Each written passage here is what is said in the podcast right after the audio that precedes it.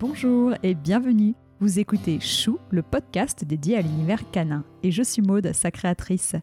Mon objectif, c'est de vous apporter un maximum d'informations concrètes, précises et fiables sur l'univers du chien.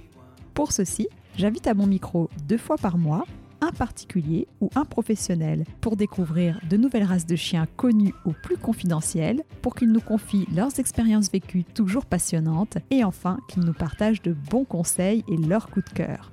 J'espère que chaque épisode vous permettra d'en apprendre davantage et participera à nourrir votre réflexion sur le monde canin. Et surtout, n'hésitez pas à m'envoyer vos commentaires et à me contacter sur Facebook ou Instagram, chou, C-H-U-U, podcast.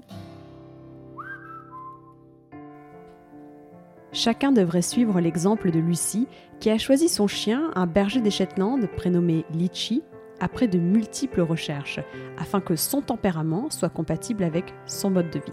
On est bien loin d'un choix sur des critères esthétiques, et d'ailleurs, c'est seulement en arrivant à l'élevage qu'elle a découvert à quoi ressemblait physiquement cette race. Si le berger des Shetland lui a autant plu, c'est parce que c'est un petit chien, facile à éduquer, qui intègre rapidement ce que l'on attend de lui, il est actif, sensible et proche de son maître. Lucie a fait du bien-être et de l'éducation de Litchi sa priorité. Elle partage avec elle de nombreuses activités, flyball, frisbee et agility, autant d'activités sportives qui comblent les besoins de dépenses physiques de sa chienne. Elle a aussi décidé de faire du medical training et elle nous expliquera pourquoi. Lucie parle de la race du berger Shetland avec pertinence et une belle sensibilité, et je vous propose de l'écouter maintenant. Moi, c'est Lucie, j'ai 31 ans. J'habite donc à Bordeaux, dans le centre-ville, dans une maison avec un petit jardin. Je suis agent immobilier et l'heureuse humaine de Litchi, euh, femelle berger des Shetland de 6 ans. Et Raya, femelle aussi, euh, working aussi, donc berger australien lignée travail, qui elle a un an. Et euh, on partage notre vie aussi avec Théo, mon copain. Eh bah, très bien. Et alors cette passion pour les chiens, elle te vient de ton enfance? Oui, oui, tout à fait. Euh, j'ai toujours euh, été attirée bah, par euh, tous les animaux, les chats, les lapins, les rongeurs, mais surtout les chiens. On a eu un premier chien, c'était un setter anglais. Elle s'appelait Gina. Et je sais pas, je devais avoir 2-3 ans. et malheureusement, elle est décédée assez tôt. Et après, on a eu un autre setter, un setter irlandais, qui s'appelait Philou. Lui qui a partagé ma vie de mes 5 ans à mes 18 ans. Donc il a vraiment marqué mon enfance. Après, c'était quand même des chiens de jardin. Clairement, mes parents euh, ne les ont pas du tout éduqués. Voilà, on prenait un chien euh, pour euh, profiter de lui, mais pas forcément pour l'éduquer. donc bon, c'est vrai qu'à l'époque, je me souviens, ça me faisait un peu mal au cœur parce qu'il vivait pas avec nous dans la maison. Il rentrait seulement quand il avait froid. Il avait son petit coin dans l'entrée. Donc pas d'éducation. Mes parents n'étaient pas du tout conscients des besoins qu'un chien pouvait avoir. Voilà, je m'étais dit, euh, moi j'en aurai un, euh, c'est sûr, il y aura un chien qui va partager ma vie et ce sera différent, ce sera vraiment une relation euh, particulière. Je me souviens, je, suis partie de chez mes parents à 18 ans pour aller faire mes études donc à Bordeaux. Mes parents habitent en Dordogne. Et déjà à 18 ans, je voulais déjà un chien, sauf que je me suis dit, c'est pas possible, étudiante, pas d'argent. Donc voilà, j'ai voulu attendre d'avoir une situation stable. Et ensuite, quand j'ai eu 21 ans, mes parents ont décidé d'adopter un nouveau chien donc un berger australien qui s'appelle Elia, une femelle, qui a maintenant 8 ans. Et là, par contre, ils sont vraiment décidés à en prendre soin, à, l'éduquer. Donc ça, c'était cool. Ils sont vraiment vachement plus investis.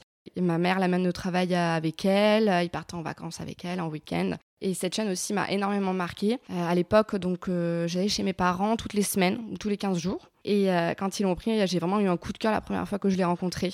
Elle était très craintive et avec moi, de suite, elle était en confiance. Et on a une relation très très forte et on l'a toujours d'ailleurs, euh, cette relation. Quand je vais chez mes parents, euh, elle oublie d'ailleurs mes parents et elle reste collée à moi. Je suis vraiment sa référente à chaque fois. Et je pense que c'est à partir de ce moment-là que ma passion a débuté pour euh, le milieu canin parce que bah, j'ai découvert aussi les bergers avec elle. J'ai découvert leur intelligence, leur caractère. Et euh, pareil, à l'époque, je me suis dit, c'est sûr, c'est encore plus sûr que je partagerai ma vie avec des chiens. Mais euh, toujours pareil, à 21 ans, j'avais pas de situation stable, donc euh, j'ai préféré attendre. Et alors, du coup, comment déjà, quand tu as choisi ton premier chien, comment est-ce que tu t'es tourné vers le berger Shetland? J'imagine que tu as dû faire plein de recherches. Oui, oui, bien sûr, j'ai fait énormément de recherches. Donc, quand j'ai eu 25 ans, j'avais signé mon CDI depuis un an. J'habite en appartement toute seule, alors qu'avant j'étais en colocation. Indépendante financièrement, j'avais décidé de rester à Bordeaux. Donc pour moi, j'avais vraiment la situation idéale euh, pour adopter un chien. J'habitais aussi à 5 minutes en vélo euh, de mon travail. Donc je pouvais rentrer euh, le midi, le soir. J'étais consciente qu'il fallait que voilà, je passe du temps avec mon futur chien. J'étais très réaliste sur la responsabilité que ça allait entraîner d'avoir un, un, chien dans ma vie. Ma première idée, pour être honnête, en fait, c'était d'adopter en refuge. L'époque, euh, j'étais bénévole euh, dans un refuge. Je promenais les chiens euh, tous les week-ends.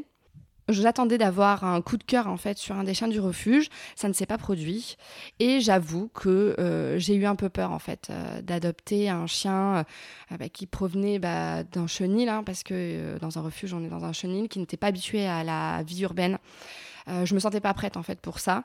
Bon, maintenant je sais que ça ne veut rien dire. Hein. On peut très bien adopter un chien en refuge et qui s'adapte très facilement. On peut très bien aussi adopter un chien dans un élevage et qui ait des problèmes de comportement. Mais à l'époque, j'étais novice et j'avoue que ça m'a fait peur. Donc je me suis dit, je vais passer par euh, la phase euh, plus logique, enfin plus facile, on va dire, entre guillemets, bien sûr, parce que ce n'est pas plus facile, mais plus classique en tout cas.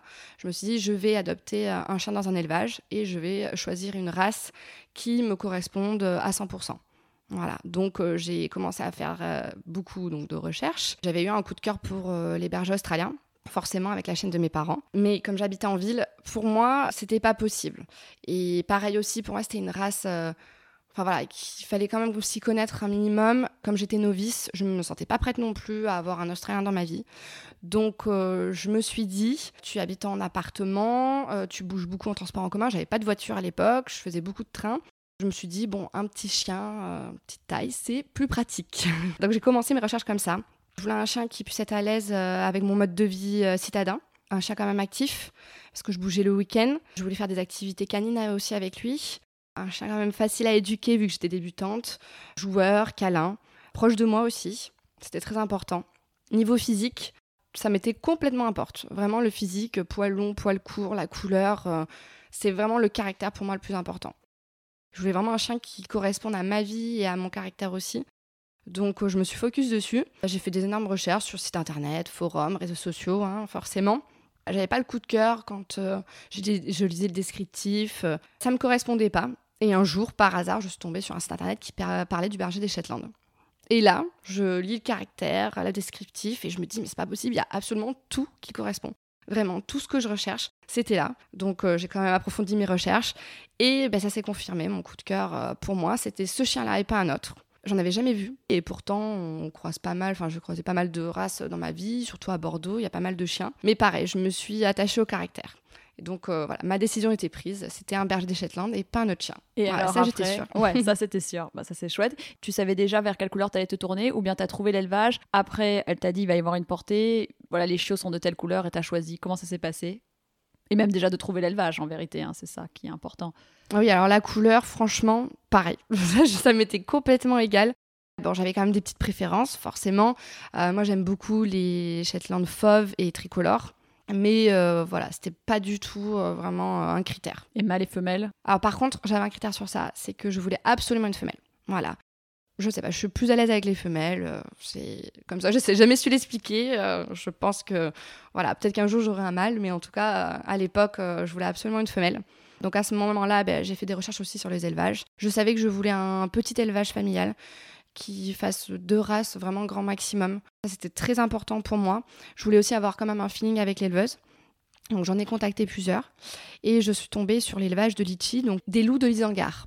Donc c'est un petit élevage, donc je l'ai contacté et elle venait d'avoir une portée, ils avaient quelques semaines les chiots et il restait donc avec deux femelles sur la portée, deux femelles fauves, euh, une femelle qu'elle allait garder elle pour son élevage et une autre, Litchi.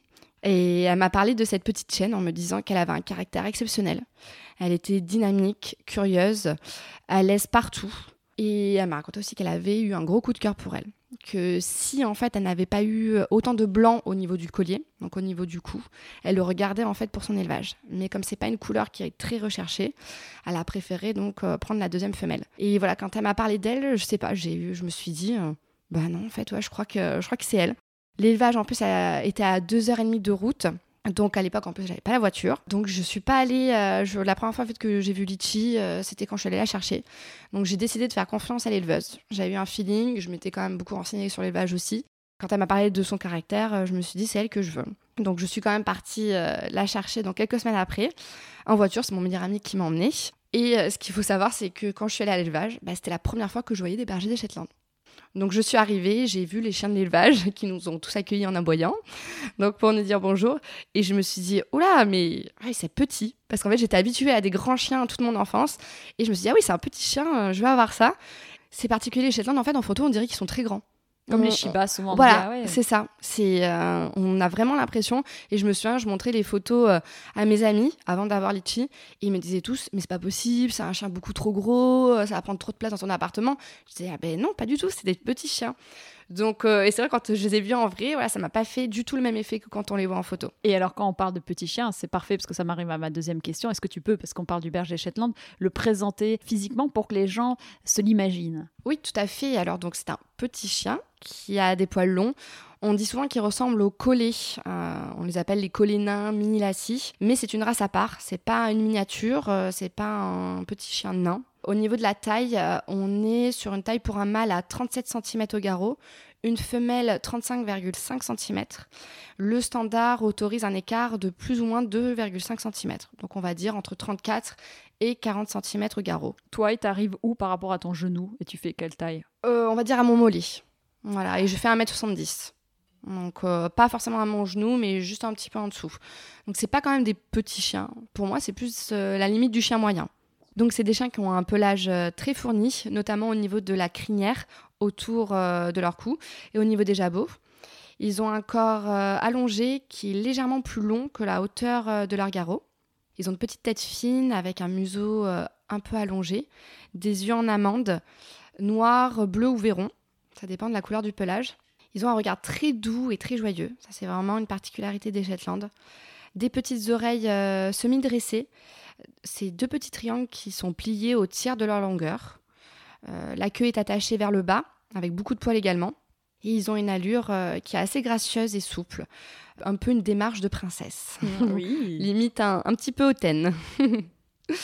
Et au niveau du poids, on est entre environ 7 à 10 kilos.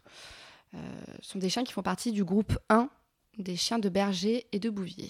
Et alors, au niveau des couleurs, qu'est-ce qu'on retrouve? Alors, il y a cinq couleurs qui sont acceptées par le standard euh, de la FCI, la Fédération Cynologique Internationale. La première couleur, c'est le fauve. Euh, le fauve est décliné en fauve pur, donc c'est une couleur orangé crème, comme litchi. Et ensuite, le fauve charbonné. On a des couleurs un peu plus foncées qui sont présentes. On a après le tricolore, noir, feu et blanc, avec euh, le noir qui est plus important. Le bleu merle, c'est un panaché de bleu, noir, fauve avec un peu de blanc. On a aussi le bicolore noir et blanc avec euh, beaucoup plus de noir que de blanc. Le bicolore bleu merle aussi. Là, c'est sur euh, du gris, noir et blanc, un petit mélange. Euh, et avant, on avait une autre couleur qui existait, c'était le bicolore noir et feu, mais elle a disparu. Donc pour l'instant, ils n'ont pas réussi à en reproduire. Et les couleurs qu'on retrouve le plus souvent? Le plus souvent, bah, c'est les trois premières fauve, trigolore et bleu merle. Après, au niveau euh, de la FCI, ce qui n'est pas recherché, ça va être le blanc envahissant. C'est pour ça qu'à chaque fois, je précise qu'il faut qu'il y ait un peu de blanc. Et c'est pour ça aussi que la éleveuse n'avait pas gardé Litchi, car elle avait trop de blanc au niveau du collier. Alors pourquoi en fait ce n'est pas recherché? Parce que si on reproduit un chien avec du blanc envahissant, donc avec le gène blanc envahissant, au fur et à mesure des portées, il se peut qu'il y ait donc tous les chiots qui vont avoir donc le gène blanc envahissant et on risque d'avoir les mêmes soucis de santé que les mariages double merle. Donc, euh, ce qu'il faut savoir, c'est que les mariages double merle, donc les mariages entre deux chiens bleu merle, sont interdits en Europe. Pourquoi? Car les chiens, en fait, ils vont naître dépigmentés, donc avec un pelage blanc, et ils risquent d'être aveugles, sourds et ou avoir des troubles de comportement. Et on en voit malheureusement de plus oui, en plus. exactement. Donc, il faut faire très attention. Donc, c'est pour ça que le blanc envahissant n'est pas recherché, parce qu'au bout d'un moment, en fait, on risquerait d'avoir les mêmes soucis. Un autre mariage qui est interdit en France, dans les Shetland, c'est la couleur fauve et bleu merle. Pourquoi? Parce qu'en fait, le fauve, on peut avoir le gène merle, sauf esthétiquement, il ne se voit pas. Donc, si on a un fauve qui a le gène merle non reconnu, que si on la couple avec un autre fauve aussi pareil qui a le gène merle mais qu'on ne voit pas, ça risque de faire la même chose qu'avec un mariage double merle et donc d'avoir des chiens sourds et aveugles.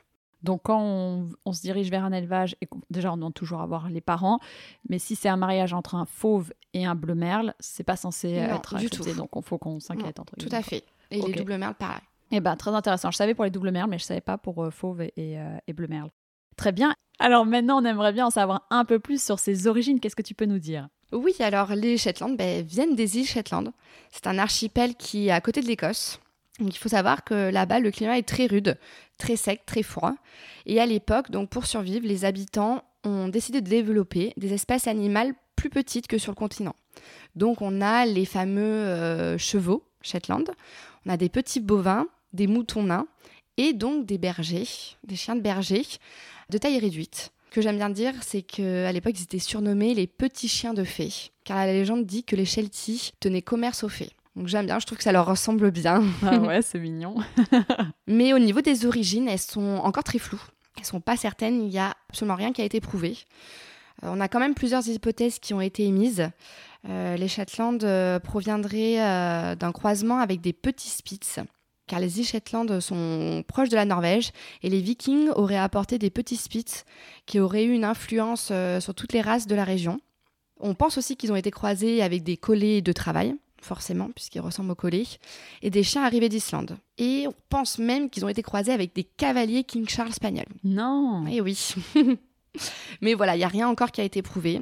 Ce dont on est sûr, c'est que la race a été stabilisée par monsieur James Logie au début des années 1900, donc euh, qui a introduit euh, du sang de collet dans son élevage et ensuite qui a exporté ses reproducteurs dans d'autres pays à partir des années 1910. Donc c'est à partir de ce moment-là que euh, les, la race a été exportée dans d'autres pays. En 1906, la race a été présentée pour la première fois à la Cruft, donc c'est une exposition en Angleterre.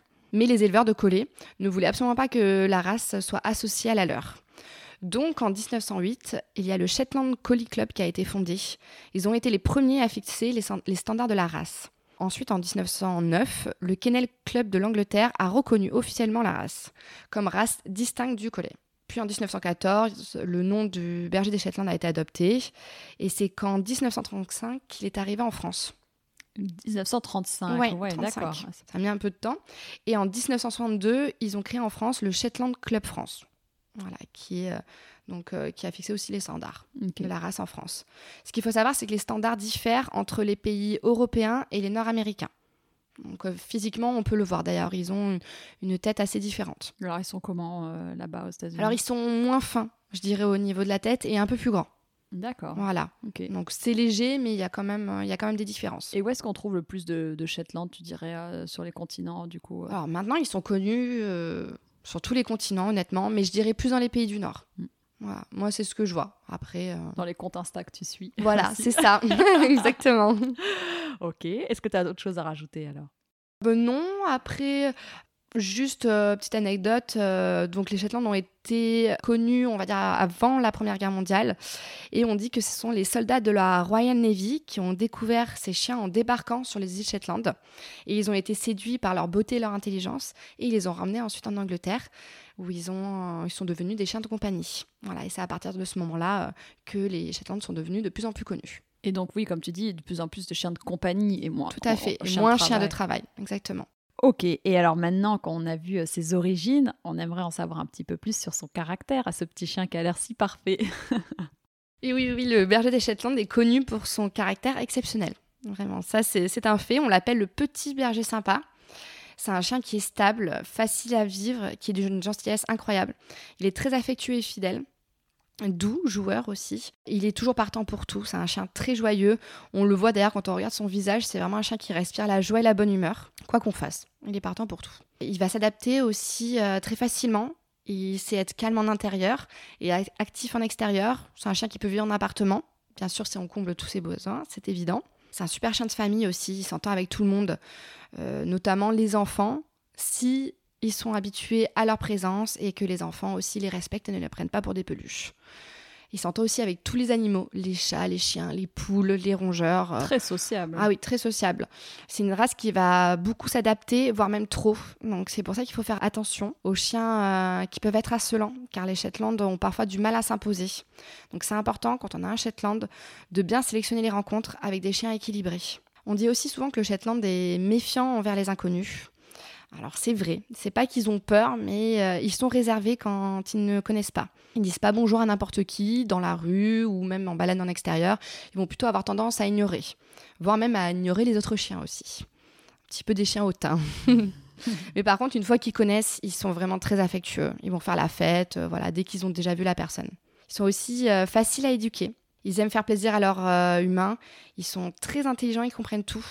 Ils ont un très bon rappel aussi ce qui est naturel pour eux vu que ce sont des bergers. Ils vont adorer les séances d'éducation et apprendre plein de nouvelles choses, à la condition, par contre, de vraiment utiliser une méthode positive et bienveillante. Il faut être doux avec eux, car ce sont des chiens très sensibles à nos émotions. Donc ils vont euh, sentir dès qu'on hausse la voix, le moins de froncement de sourcils, ils vont le voir. On l'a vu là d'ailleurs, je, le commente parce qu'on était en train de rigoler euh, un peu trop fort et, euh, d'un coup, Litchi s'est mis un peu à boyer et donc en effet, elle est hyper sensible. C'est ça, oui, oui. Ce sont vraiment des chiens très sensibles, il faut en être conscient. Donc voilà, il faut utiliser la bonne méthode. Et si on a une super relation avec eux, c'est vraiment des chiens qui feront absolument tout pour combler leur humain. Donc voilà, toujours rester dans le renforcement positif pour garder leur confiance et pour que ce soit des chiens aussi bien dans leurs pattes et qui ne soient pas stressés. Et puis au niveau de ouais, l'excitation, peut-être, est-ce que ça peut engendrer? Qu'est-ce que tu as, besoin enfin, Est-ce que tu veux dire quelque chose par rapport, euh, par rapport à ça? À, quoi il faut faire attention quand on adopte, on achète un berger Shetland dès le début? Ah, dès le début, ils ont la réputation en fait d'être assez aboyeurs. Ils vocalisent beaucoup, donc en fait, ils vont aboyer pour la moindre émotion. Ça, c'est vraiment euh, un truc des Shetland. Euh, donc, il faut faire attention quand on a un chiot de commencer de suite à travailler euh, sur ça. Moi, je me souviens, Litchi, quand elle était bébé, elle m'aboyait dessus pour que je joue avec elle, pour que je m'occupe d'elle. Voilà, donc il faut travailler ça dès le début. Mais il faut pas oublier non plus que voilà, ce sont des chiens de berger, qu'ils ont été sélectionnés pour garder le troupeau, pour garder la propriété. Euh, donc forcément, ils sont assez protecteurs, donc ils vont quand même avoir tendance à aboyer pour ça. On ne peut pas en fait euh, supprimer ce comportement. C'est normal, ils ont été sélectionnés pour ça. Donc il faut les comprendre aussi et savoir pourquoi ils aboient et après les rassurer, leur dire voilà c'est bon, plus besoin d'aboyer, il n'y a pas de danger. Ce sont des chiens aussi qui sont très actifs quand même on peut penser, voilà, petits chiens, euh, petits chiens calmes, ce qui est vrai, ils sont très calmes, mais euh, sont des chiens de travail, donc euh, ils sont très actifs. C'est pas comme les borders, hein. pas du tout, ils ont moins le besoin de travailler, mais ils ont quand même besoin de stimulation physique et intellectuelle. C'est vraiment indispensable à leur développement. Ils sont très endurants, très rapides, donc ils sont capables de faire tous les sports canins qu'on leur propose. Ils sont forts partout. Ça, c'est vrai. je suis objective. Ils peuvent faire de l'agility, du dog dancing, du flyball, frisbee, randonnée, troupeau. Euh, voilà, ils excellent un peu partout. Mais ce qui est important pour eux, c'est vraiment de collaborer avec leur humain. Ils savent rester seuls, ils sont pas très destructeurs si on les habitue, mais par contre, il faut que notre temps libre, en fait, on le passe avec eux, que ce soit le, soir quand on débauche, quand on rentre du travail, et le week-end. Ils ont besoin qu'on s'occupe d'eux et qu'on fasse une activité. Surtout qu'ils apprennent, ils apprennent tellement vite, ils sont tellement demandeurs. Exactement, ils sont très demandeurs, donc il faut les satisfaire à ce niveau-là. Si euh, on n'est pas sportif, parce que ça peut arriver, euh, on peut les occuper autrement. On peut faire d'autres activités, des jeux d'intelligence, des jeux sensoriels, du main trailing, par exemple. Voilà, on peut leur apprendre des tricks aussi. Euh, on n'a pas besoin d'être sportif pour avoir un Shetland, mais il faut quand même l'occuper euh, intellectuellement. Et quand même, voilà, lui faire quand même des longues balades parce que pour pas qu'il ne devienne un petit chien de canapé, ils sont pas faits pour ça. Bah, très bien, là je pense qu'on a fait un bon tour euh, du caractère. Et au niveau de sa santé, c'est un petit chien robuste? Alors oui, c'est un chien qui est très robuste, puisqu'à l'époque, il était fait pour résister au climat froid des îles des Shetland.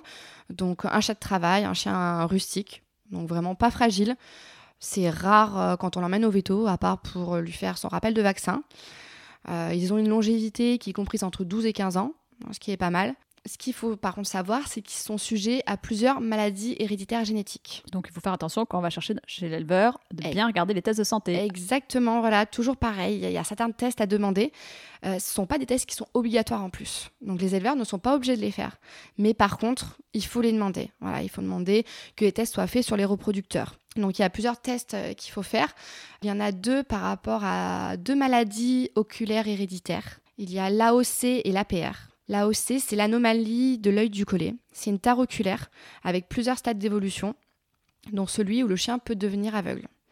Ensuite, donc l'APR, c'est l'atrophie progressive rétinienne. Là, le chien finit, lui, par complètement devenir aveugle euh, au bout d'un moment. Ces deux tests, euh, enfin, ces deux maladies peuvent être testées. Hein. On peut faire des tests ADN sur les parents. Et si le chien est atteint, ben, forcément, on ne le reproduit pas. Voilà, donc ça c'est deux maladies qui sont assez connues quand même, qui sont assez importantes. autre maladie aussi qu'il faut vérifier, c'est le gène MDR1. Donc ça c'est la sensibilité aux avermectines. C'est des allergies à des médicaments. Voilà. Donc le chien euh, peut être euh, atteint, porteur ou exemple. On le retrouve aussi ce gène par exemple sur les bergers australiens. Voilà, beaucoup de bergers euh, ont, ce gène. Donc la sensibilité en fait peut être moindre, donc ils peuvent être très allergiques ou peu, mais le mieux en fait c'est d'éviter tous les médicaments qui vont être sur la liste. La liste on peut la trouver sur le site du club de race français des Shetland. Et on évite tous ces médicaments, on le dit bien aux vétérinaires parce que des fois il y en a qui n'en sont pas sous-conscients. Il faut éviter aussi que les chiens mangent euh, les crottins de cheval. Alors même s'ils adorent ça, moi ça me dérange pas du tout. Hein. Mais le problème en fait c'est que dedans il y a du vermifuge en fait euh, qui, est de, qui sont donnés au cheval. Et forcément si le chien en ingère trop et qu'il a cette sensibilité là au gène MDR1, il peut euh, ben, en souffrir et subir les conséquences. Très intéressant. Donc pareil, ça aussi c'est un test à faire sur les parents. Et donc pour le vermifuge, par exemple, tu donnes quoi? Ben, j'évite en fait euh, il y a toute une liste en fait sur la liste il y a marqué vermifuge qu'il ne faut pas donner. Voilà. Et je donne je sais plus ce que je donne comme euh, comme marque mais c'est vraiment voilà. C'est c'est écrit voilà. Ah oui c'est écrit. Voilà c'est pareil aussi pour tout ce qui est médicaments contre les puces il y a des médicaments aussi à éviter donc euh, bien se renseigner sur ça. Ensuite, il y a une autre maladie, c'est la myélopathie dégénérative, qui est aussi une maladie héréditaire. C'est une maladie neurologique qui est assez grave. Euh, c'est celle qui va paralyser l'arrière-train en fait du chien. Alors elle est quand même assez peu répandue chez Shetland, mais elle existe. Donc, euh, il recommande quand même de faire le test voilà, pour cette maladie. Donc voilà, donc là, toutes les maladies juste avant sont des maladies qu'on peut vérifier, qu'on peut tester. Donc très important de demander cela euh, aux éleveurs. Il y a une autre maladie aussi qui peut être assez présente, c'est la dysplasie coxofémorale, la dysplasie de la hanche, qui entraîne de l'arthrose et une instabilité articulaire. Alors les Shetland, comme ils sont petits, il y en a quand même euh, moins que les grands chiens, mais il faut quand même faire attention. C'est une maladie qui est assez complexe car les parents qui sont sains peuvent quand même faire naître des chiots atteints et inversement. Donc euh, le mieux, c'est vraiment en fait euh, de faire attention à l'environnement, parce qu'il y a un facteur environnemental qui est très important. Quand on a un chiot, on évite en fait euh, de solliciter ses hanches, donc on va éviter ben, de lui faire prendre les escaliers, de faire des longues balades quand il est petit, pas de saut, on attend la fin de la croissance pour faire du sport, et on fait aussi attention au poids. Voilà, donc même les Shetland, euh, il faut faire attention. Mais on peut peut-être faire un point là-dessus général de rappel sur quand on a un chiot, de bien rappeler, de pas faire de grandes balades. Et c'est pour ça aussi qu'on dit attention quand vous prenez un grand chien, parce qu'il va falloir aussi le porter. C'est ça. Parfois, on, l'oublie. Alors, quand ils sont plutôt chauds, ça va. Mais bon, ils grandissent, ils grandissent. Jusqu'à ces un an, hein, jusqu'à la fin du développement. Euh, on doit faire des balades adaptées. Donc, euh, alors, bien sûr, euh, quand on a un chien, bah, par exemple, un malinois ou un berger australien qui a vraiment besoin d'activité, c'est sûr qu'on va pas lui faire les petites sorties de 15 minutes. Mais on adapte. Voilà. On les on fait pas des très longues sorties, on évite les randonnées forcément. On le porte ben oui, dans les escaliers, hein, même quand on a un grand chien. Moi j'ai vu avec Ryan, qui est un peu plus grande quand même que Litchi. Je l'ai porté, euh, on va dire, jusqu'à ses 5-6 mois dans les escaliers peu importe les races, il faut faire attention. Et je voulais revenir aussi sur euh, le surpoids. Donc, je disais qu'il fallait faire attention aussi euh, par rapport à l'arthrose. Et je voulais dire que les Shetland sont quand même très très gourmands. Voilà, c'est vraiment des ventes sur pattes. Et donc, il faut faire attention à ce qu'ils ne grossissent pas. Ils ont vraiment tendance à grossir, surtout si on les stérilise. Moi, j'ai eu ce souci-là avec Litchi. Donc, euh, elle, ça va, comme elle est assez sportive, elle avait quand même un poids assez stable. Après, j'ai eu un souci pendant le confinement où là, on a dû arrêter bah, pas mal d'activités. Et là, j'ai galéré pendant un an pour lui faire perdre euh, les 1 kg supplémentaires. Alors, 1 kg, on se dit c'est pas beaucoup, sauf que le chien, quand il fait entre 7 à 10 kg, c'est énorme. Et elle a eu des soucis au niveau du dos, des douleurs au dos. Et depuis que je lui ai fait perdre ces 1 kg, elle a vraiment euh, plus du tout mal au dos. Faut faire attention à ça, surtout quand ils vieillissent. Parce que là, c'est là où l'arthrose va commencer à apparaître. Donc là, on fait très attention. Exactement, et ça pour d'ailleurs tous les chiens, on refait un message général sur le surpoids. Euh, un chien qui est rond, c'est pas un chien en, bonne santé, en fait, euh, non. Donc euh, il vaut mieux un chien élancé, fin et musclé que rond. Donc faites attention, c'est pas lui rendre service en fait que, de trop le nourrir. Alors moi j'avais aussi un point sur euh, l'entretien de cette magnifique fourrure. Est-ce que tu peux nous dire, euh, tu peux nous en dire un peu plus et mm, bah, justement ces séances de toilettage, est-ce que tu fais du toilettage, est-ce que tu la, brosses toi-même, comment tu fais pour bien entretenir cette fourrure? Alors c'est vrai que euh, quand on voit leur grosse fourrure, on se dit à chaque fois que c'est un entretien énorme. Tout le monde pense à chaque fois que je l'emmène euh, chez le toiletteur, mais pas du tout. Je l'ai jamais emmené chez le toiletteur. On peut, hein, bien sûr, mais c'est pas nécessaire. Euh, je la brosse, on va dire toutes les semaines, voire toutes les deux semaines. Voilà. Donc il n'y a pas un entretien qui est énorme. Il faut savoir que les mâles ont plus de poils que les femelles et que le poil aussi pousse d'année en année. Voilà. Au début, Litchi, jusqu'à ses 2-3 ans, elle n'était pas euh, très poilue et de plus en plus elle est. Donc euh, ça faut en être conscient. La particularité aussi, c'est qu'ils ont une double fourrure. Donc on a un poil sur le dessus qui est long et le sous-poil est court et dense. Donc le poil du dessus, euh, il agit aussi en fait comme un imperméable. Donc il faut beaucoup mouiller un Shetland pour qu'il soit absolument trempé. Donc c'est assez pratique ça. Et ensuite, le sous-poil, il va leur servir à protéger, euh, bah, les protéger du froid et de la chaleur. Donc surtout, on ne tombe pas les poils d'un berger des Shetland. Parce qu'on peut penser que quand il fait chaud, euh, il ne supporte pas la chaleur à cause des poils, mais pas du tout. C'est vraiment ça les protège. Et d'ailleurs, Litchi euh, supporte très bien la chaleur avec ses poils. Donc on ne les tombe pas. Ils ont un poil aussi qui est assez auto-nettoyant. Quand ils ont de la boue, ça tombe tout seul. Donc pas besoin de beaucoup les laver. je dois la laver moins deux, trois fois par an donc c'est pas énorme. Au niveau du brossage, euh, le mieux c'est d'utiliser une brosse cadre pour enlever les poils morts. Sauf derrière les oreilles, les coudes et l'intérieur des cuisses. Là, il faut utiliser une brosse démêlante, voire un spray démêlant, car il y a beaucoup de nœuds à ces endroits-là. Bien brosser aussi au niveau euh, de la collerette et de la culotte, donc euh, derrière les pattes. Ils ont beaucoup de poils à ce niveau-là. Et pensez aussi à bien arriérer le sous-poil quand on le brosse parce qu'ils ont tendance euh, à se feutrer à ce niveau-là. C'est important aussi, si je voulais dire, de couper les poils qui dépassent en fait entre les coussinets.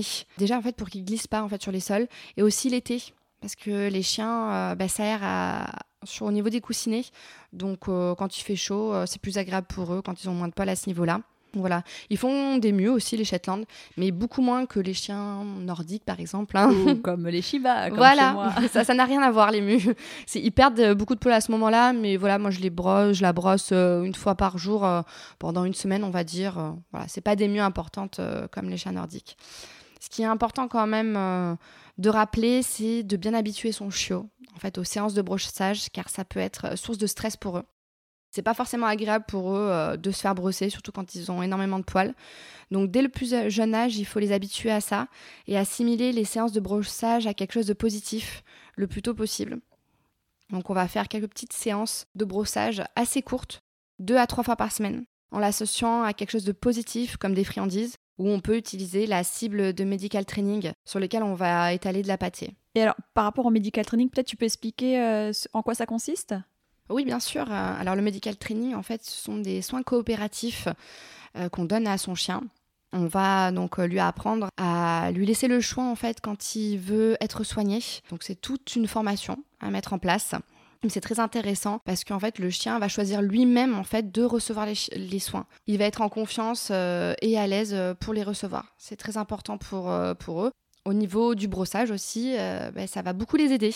Car c'est eux qui vont décider, voilà, je suis OK pour euh, avoir ma séance de brossage avec toi. Donc après moi je suis pas spécialiste du medical training, j'ai été formée donc par une, éducatrice. Ce n'est pas quelque chose qu'on apprend de soi-même.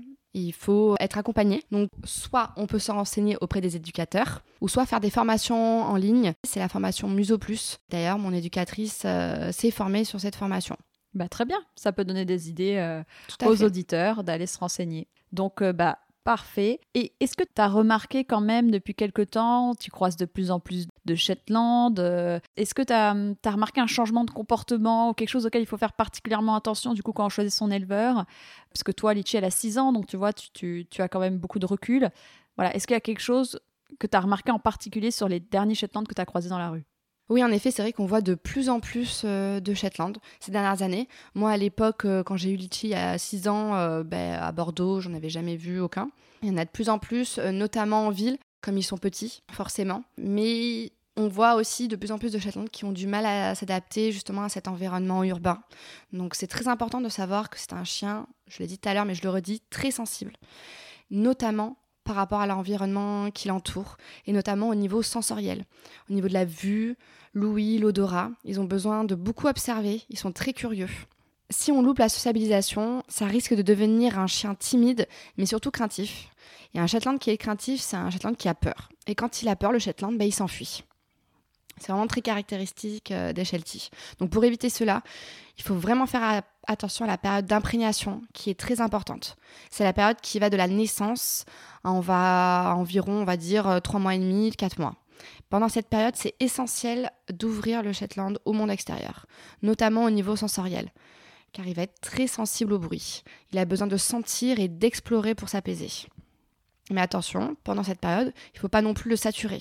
Il faut le sociabiliser petit à petit. Donc étape par étape et tout en douceur. Donc euh, pour l'habituer en ville, on fait des sorties courtes dans de nouveaux endroits, mais vraiment des sorties courtes, jamais longues pour pas le traumatiser.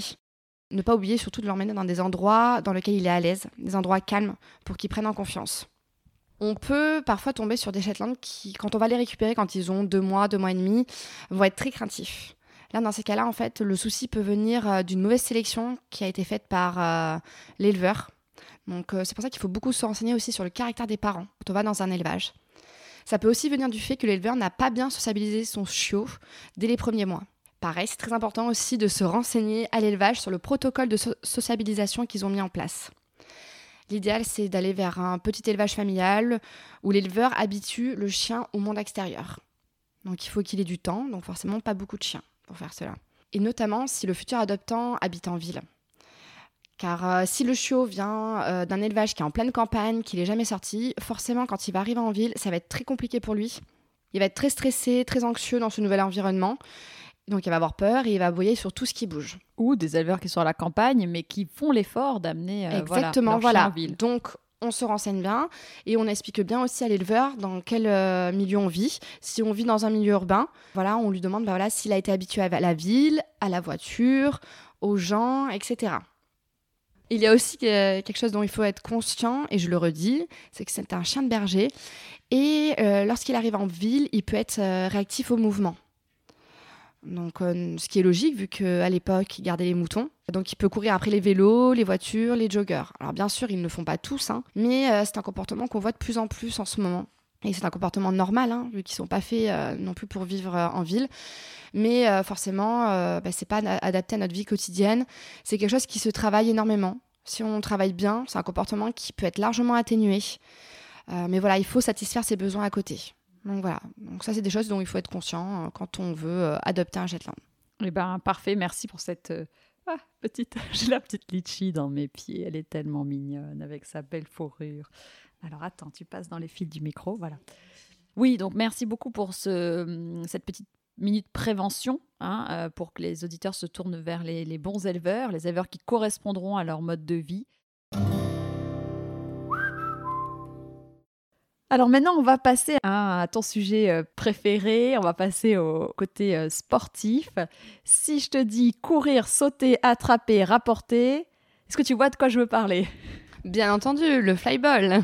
Alors, est-ce que euh, tu peux nous dire en quoi consiste ce sport, d'où il nous vient? Voilà, nous le faire découvrir parce que je ne le connaissais pas avant que tu m'en parles. Eh moi, j'ai découvert cette discipline bah, avec les chiens il y a quelques années. C'est pas une discipline qui est très connue en France, contrairement à l'agility mais qui mériterait de l'être. C'est un sport canin qui se pratique en équipe. C'est vraiment ça la particularité. C'est pour les chiens qui aiment la balle, courir, sauter et rapporter. C'est un sport qui vient de Californie. Il a apparu dans les années euh, fin des années 60, début des années 70. Et il s'est créé assez naturellement, puisqu'en fait, c'est un groupe de personnes euh, qui s'amusaient à faire attraper et ramener la balle à leurs chiens. Donc en 1983, il y a eu le premier tournoi officiel aux États-Unis. Et après ce tournoi, euh, le sport s'est répandu dans le monde entier. Maintenant, il y a un championnat européen, une Coupe du Monde et euh, une Coupe de France aussi.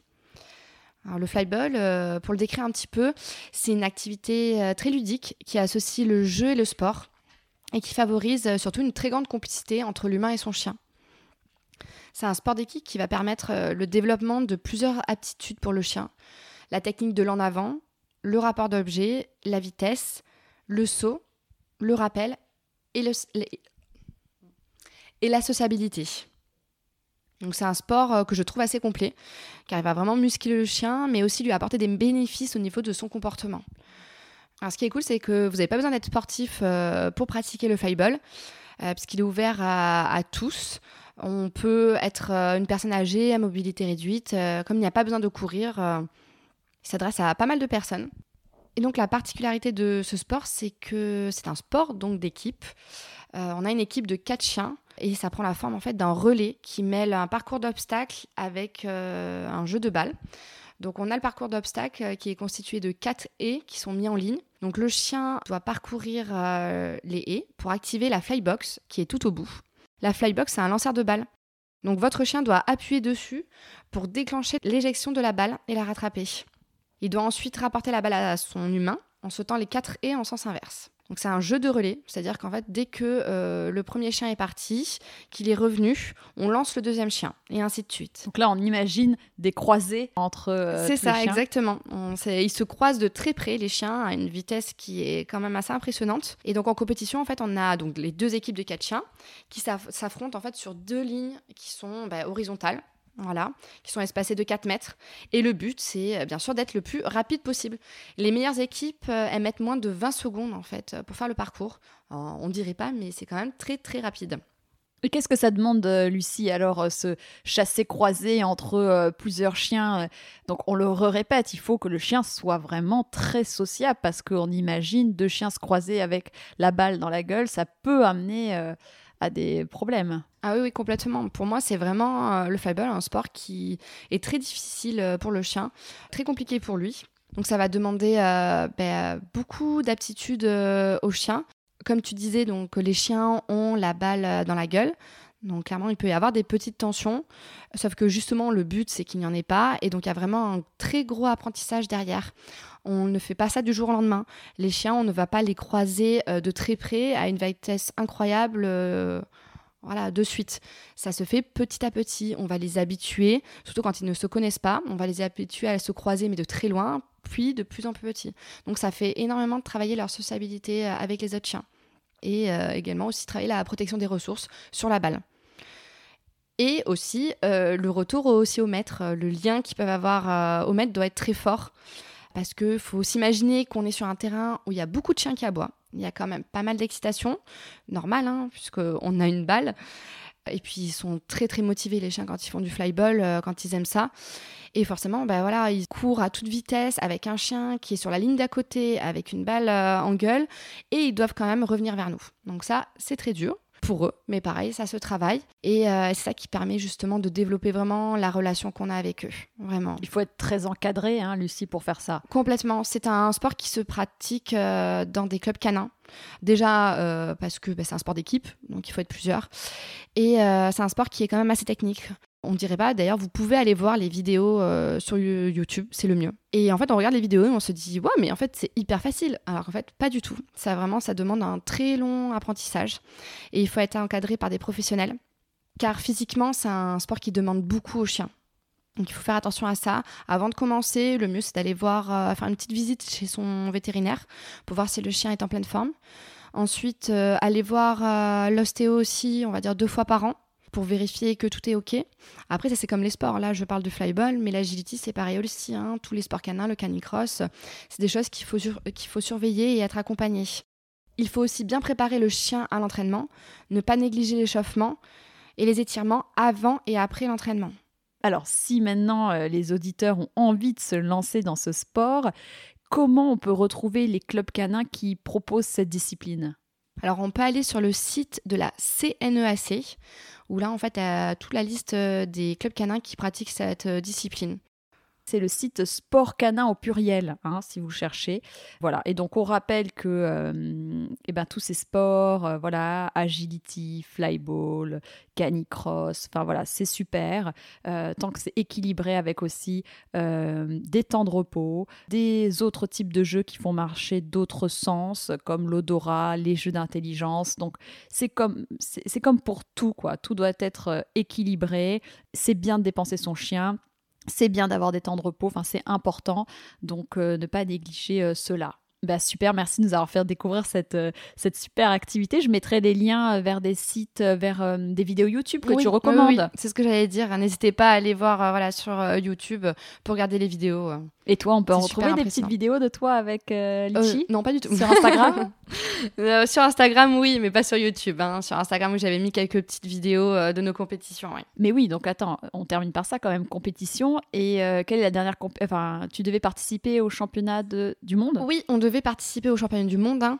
Alors bon, bien sûr, euh, je pense qu'on aurait été dans les équipes euh, les moins rapides, mais oui, on avait été sélectionné pour participer euh, à la Coupe du Monde de Flyball qui devait avoir lieu ben, il y a un an et demi maintenant. Et malheureusement, il y a eu le confinement. Voilà, donc elle a été annulée et depuis d'ailleurs, elle n'a toujours pas été reportée. Donc justement, si vous voulez voir des vidéos, tapez Coupe du Monde de Flyball et là, vous allez voir des chiens très très rapides. Génial. Bon, bah écoute, on va foncer pour aller voir tout ça. Alors, on revient au berger des Shetland. Recommandes-tu un éleveur, une éleveuse ou une association pour euh, pouvoir euh, avoir un berger Shetland donc oui, je peux recommander ben, l'élevage de litchi. C'est l'élevage des loups de l'Isangar qui se trouve à Chinon, au-dessus de Poitiers. Donc c'est un petit élevage euh, familial. L'éleveuse est adorable.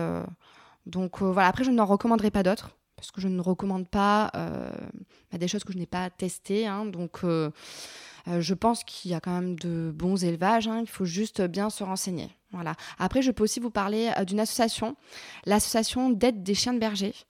Donc, c'est une association qui va placer les chiens de berger, dont les bergers des Shetland. Ils n'ont pas de refuge, ils fonctionnent par famille d'accueil et vous pouvez trouver leur page sur Facebook.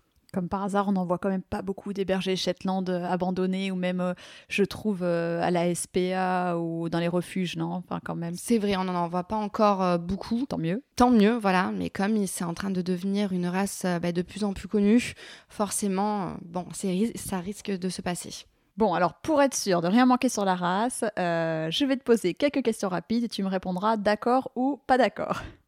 Solide au niveau de sa santé. D'accord. Pot de colle. D'accord. Glouton. D'accord. Sportif. D'accord. Avenant envers les humains. Pas d'accord. Facile d'entretien. D'accord. Et eh ben voilà. Et pour finir cette conversation, est-ce que tu as peut-être un coup de cœur à partager qui peut être euh, une adresse, un livre ou une personne que tu souhaites mettre à l'honneur? Oui, j'aimerais beaucoup parler du livre de Audrey Ventura qui se nomme Le chien, cet animal qui nous échappe. Audrey Ventura, c'est une comportementaliste que j'ai découvert sur euh, sa page Facebook, Sino Consulte. Elle rédige des articles euh, très intéressants, très bien écrits sur les comportements canins, l'éducation et la place de nos chiens dans notre société. C'est des articles qui m'ont fait euh, beaucoup me remettre en question et qui m'ont toujours poussé euh, à faire mieux pour, pour mes chiennes, qui m'ont apporté une nouvelle vision sur les relations qu'on entretient avec eux. Et donc ce livre, je le trouve formidable. Moi, tous les humains devraient avoir ce livre. Pour moi, c'est un peu la Bible et il traite de la place euh, de nos chiens donc dans notre société, les difficultés d'adaptation qu'ils peuvent avoir au quotidien dans notre monde qui finalement en fait n'est pas fait pour eux. Donc ça met en avant la perte de leur animalité euh, dans notre société. Donc voilà, elle peut être parfois tranchante, mais moi j'aime bien parce que c'est pour le bien-être de nos chiens. Donc voilà, j'invite tout le monde euh, à se procurer ce livre. Merci Lucie.